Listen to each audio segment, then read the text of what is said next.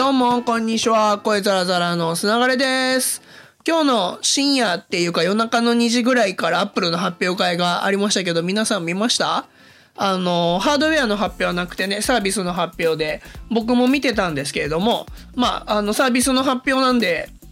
日本がね、あの、どれくらい、えーそのサービスがやってくるかっていう楽しみがありますけど、正直アップルより、もう今日はこれの話でしょっていうのがあるのがソニーですよ。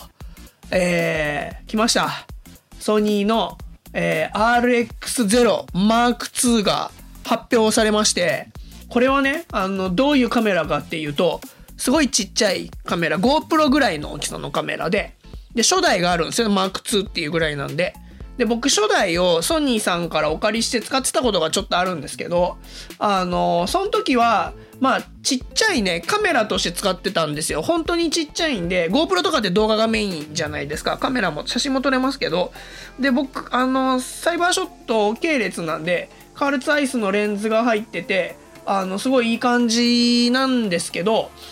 まあ、正直、別段ちっちゃいカメラとして使う分には、まあ、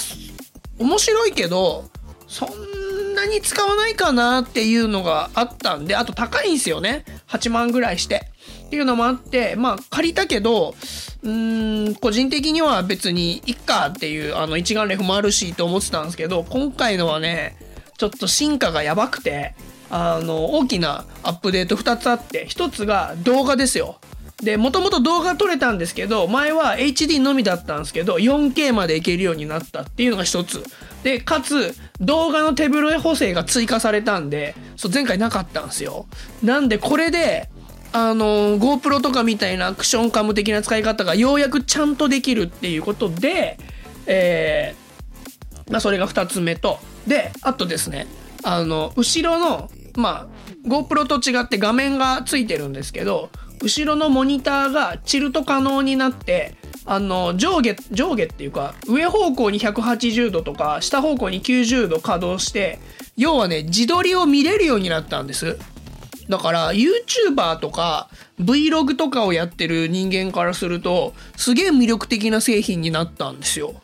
でまあ僕が YouTuber でもないし、まあ Vlog はたまにやりますけどなんですけど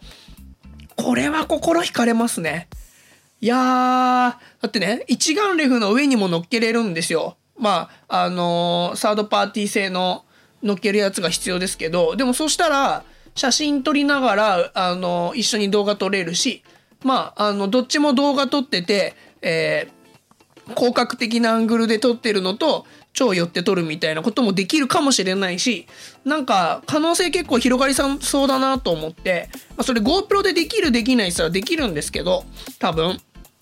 でも、まあ、同じソニーなんで、あの、あとね、アプリがアップデートされるっぽいんで、それも楽しみなんですけど、そう、まあね、買っちゃうかな。でも8万5千円ぐらいって書いてるんですよ。高い。いやー、GoPro は5万、4万ちょいぐらいだったっけ ?5 万ぐらいだったっけ？で、Osmo ポケットも同じぐらいなんで、3万ぐらい値段が違うんですよね。これをね、買うかどうかなんですけど、まあ GoPro 売って買ってもいいなと思ってたり、あとね、僕ソニー好きなんで、買っちゃいそうだなっていうのが今で。まあ、このね、ポッドキャストやってる時点で、ちょっと誕生日プレゼントとして買ってやろうかなって思いがもうすごい強いんで今言ってるんですけど。そうなんですよ。これがね、金曜日から予約開始なのかな？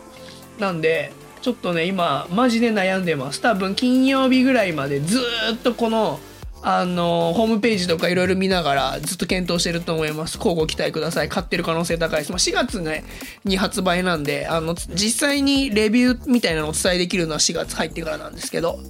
まあ、あの、多分買うと思います。ということで、今日はソニーの RX0 Mark II が欲しいという話でした。ということで、ほいじゃったら、また明日